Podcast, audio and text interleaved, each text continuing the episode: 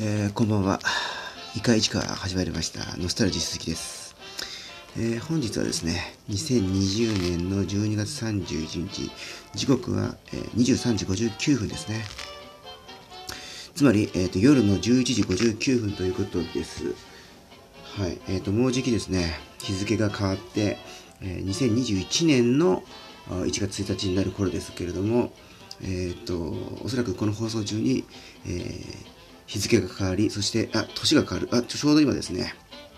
えー、私が今話している時に、今、この瞬間に2021年になりました。皆様、明けましておめでとうございます。改めまして、イカ市川2021年、えー、初の放送となりました。はい。えー、この放送はですね、イカ市川、えっ、ー、と、第52回目の放送となります。えー、イカ市川はですね、えっ、と、2020年から始まった、えポッドキャストプログラムでですね、えっと、私のサルジ鈴木と、それから稲村ジェーンさん、この2人の市川市民がですね、えパーソナリティを務めている、え番組です。えっと、主にこの地元である、えこの千葉県の市川市、えのですね、まあで、えー、私たち2人が所属しているフリースタイル市川という NPO 法人で行っているまちづくりに関する活動の、まあ、お話が中心ではあるんですけれども、えー、それ以外の話なんかも、えー、比較的あのすることもあるよと。そんなポッドキャストでございます。すいません。ちょっと今あの、えーえー、12月から1月にこう今変わったんですがえー、冬といえば、冬のフルーツといえばみかんですよね。すいません、あの、ポッドキャスト収録中なんですが、私、みかんをですね、えー、食しておりまして、えー、ちょっと、あのー、なんていうんですかね、ちょっと今喉にみかんが詰まりそうになってしまいました。えー、みかんが喉に詰まるっていう、結構リスキーなので、ちょっと気をつけなきゃいけませんね。はい。私も気をつけたいと、気をつけたいと思いますけれども、2021年、えっと、この2021年初回の放送というか、2020年最後の放送兼2021年初回の放送の、えー、なんですけれども、えっと、まあ、今日は、えー、この放送はですね、えっ、ー、と、私一人でお送りしております。まあ、近いうちにまた稲村ジェーンさんと二人でお送りできればなというふうに思っております。で、あの、実はですね、この日付が変わる少し前ですね、2020年の12月31日なんですけれども、えー日付が変わる直前まで私は実は、えー、自宅でですね、えー、自宅のタブレット端末でですね、えー、ある映画作品を見ておりました。映画作品をですね、えー、鑑賞してたんですけど、その作品というのが、えっ、と、大久明子監督のですね、え勝手に震えてろという作品でございます。えっ、と、原作は、あの、作家の、えー、綿谷りささんのですね、え小説、勝手に震えてろというものでですね、えっと、こちら2018年の作品でしたっけ？確か。で、私、確か2000、あ、17年かな ?17 年の末に確か公開されて、18年にヒットしたという、確かそんな作品だったかなと思うんですね。はい。で、私実はこの作品ものすごくハマりましてですね、まあ、ちょっとここでは何回見たかっていうことは、えー、あえてちょっと言いませんけれども、かなりの数見てます。というか、映画館で鑑賞した回数で言うと、えー、私の人生で最多の鑑賞回数です。えー、まあ、自宅で見た回数を含めてもですね、あのこの作品が多分最も多い、多く見た作品なんですね。この勝手に触れてるという作品が。ただ、えー、非常に多く見ている作品なんですが、実は2020年には1回も見ていなくてですね、えっ、と、ブルーレイディスクも所持しているんですが、それも見ていませんでしたし、えっ、と、その他の方法で見ることも一回もなかったんですが、えっ、と、2020年の最後の日、大晦日の、えー、夜、まあ、えー、10時前ぐらいだったかなと思うんですね。9時台だったと思いますけど、そのぐらいから見始めまして、えっと、途中ちょっと停止、一時停止しながら見たりしてたんで、ちょうど見終え見終わったのが23時54分とかぐらいだったんですね、時時刻を見たら。ただ、えっと、非常にですね、あのまあ、最後に去年の最後に見てよかったなというふうに思ったところでございます。はい、この作品の何が素晴らしいかなんてことについて語るとちょっと、えー、の語りきれませんのでですね、ちょっとそれは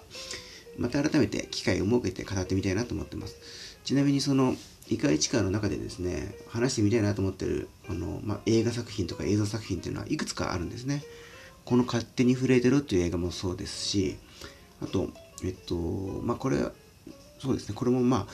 えー、まあ、映像作品と言っていいでしょうね。アニメの、えっと、パーマン、藤子 F 不二雄さんの原作の漫画、えー、で知られているパーマンのそのアニメ、これについてちょっと話したいことなんかもあります。はい。えっ、ー、と、まあ、その他もいろいろと、私も映画がなんか結構、まあ、割と好きなのでですね、年間に、まあ、そんなにたくさん見る方じゃないんですが、毎年大体平均して30本ぐらいかな、30回ぐらい映画館で映画を見ると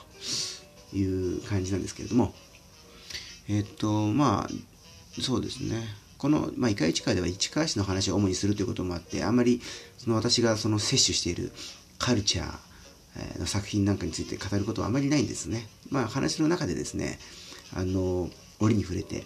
あの、音楽家の名前だとか曲のフレーズとかをちょっと挟み込むことはあったり、えー、しますけれども、あるいは私が別名義で行っている音楽活動のちょっと一端をご紹介したりっていうことも、えー、少しあるんですが、あまり作品の紹介そのものに時間を割くなんてことはないんですが、まあ2021年はそんな回があってもいいかなというふうに思っています。はい。ちょっと今みかんを食してるんで、ちょちょっとあの、私のトークが途切れたりすると思うんですが、そこは、えー、少しお許しいただきましてですね。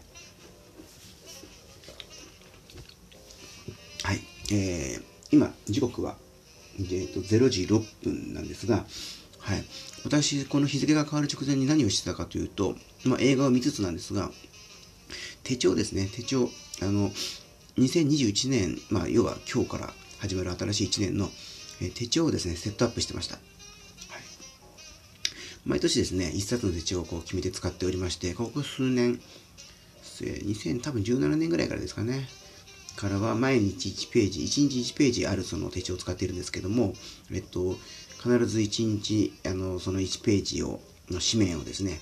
まあ、埋めるというか、無理に埋めるわけじゃないんですけども、必ず1日に少しでも本を読むようにしているんですね。まあ、小説でも、漫画でも、まあ、雑誌は除くんですけども、小説、漫画、まあ、エッセイ、えー、ちょっと特殊なのが映画のパンフレット、プログラムですね。これも含めております。あとは雑誌、いわゆる週刊誌とか月刊誌は除くんですが、ムック本みたいな、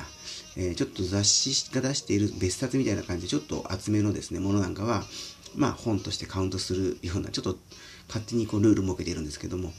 必ず少しはこう本を読むと。電子書籍なんかも含めて読むということにしていてですね、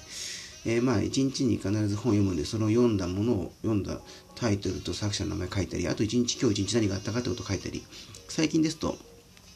もちろん見た映画とかも書いてますし、あの私、ストリートムシャリストとして活動してるんで、どこで何を蒸し合ったかってことも基本的にはほぼ全部書いてますね。プラスですね、去年途中から始めたのが、えっと、今日嬉しかったことっていうのをこう書くことにしてるんです。まあ一言ぐらい。で、まあ、大したこと書くわけではないですし、あの毎日書いてるんでですね、あの、思い返してみると、その一日を必ず、その、必ず一日の最後に書くんですね。寝る前に必ずこう、基本的には書くようにしてるんですけど、日によってはですね、今日いいことなんか一個もなかったよみたいなこともなくはないんですけど、それでも、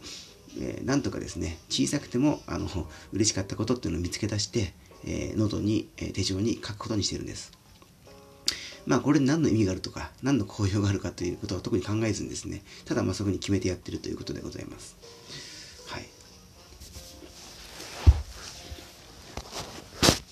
えっと、今、あの、非常に美味しいみかんをですね、食べながら、あの、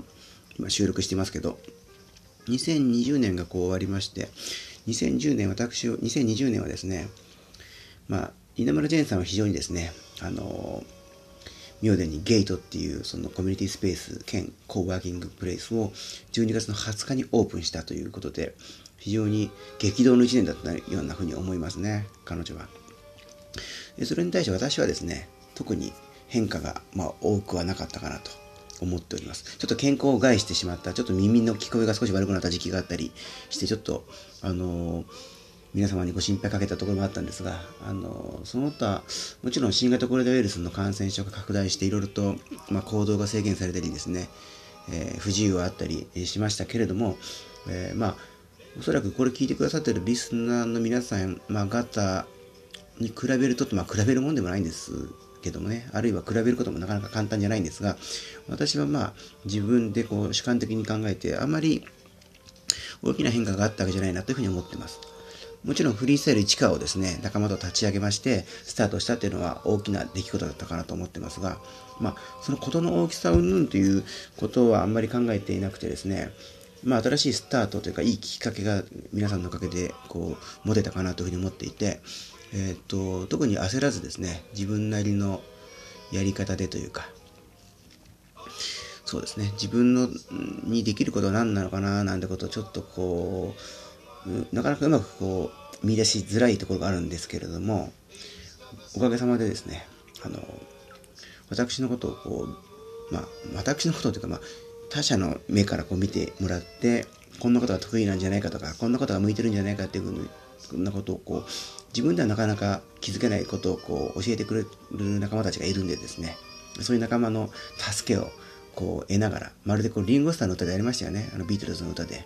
With a little help with my friend でしたっけ。確かあの曲ありましたけど、まさにそんな感じで、あの、一人では非常にこの微力な、えー、か弱い私ですけど、仲間たちに支えられながら、なんとか、あの、伸び伸びとやっていければなと思っております。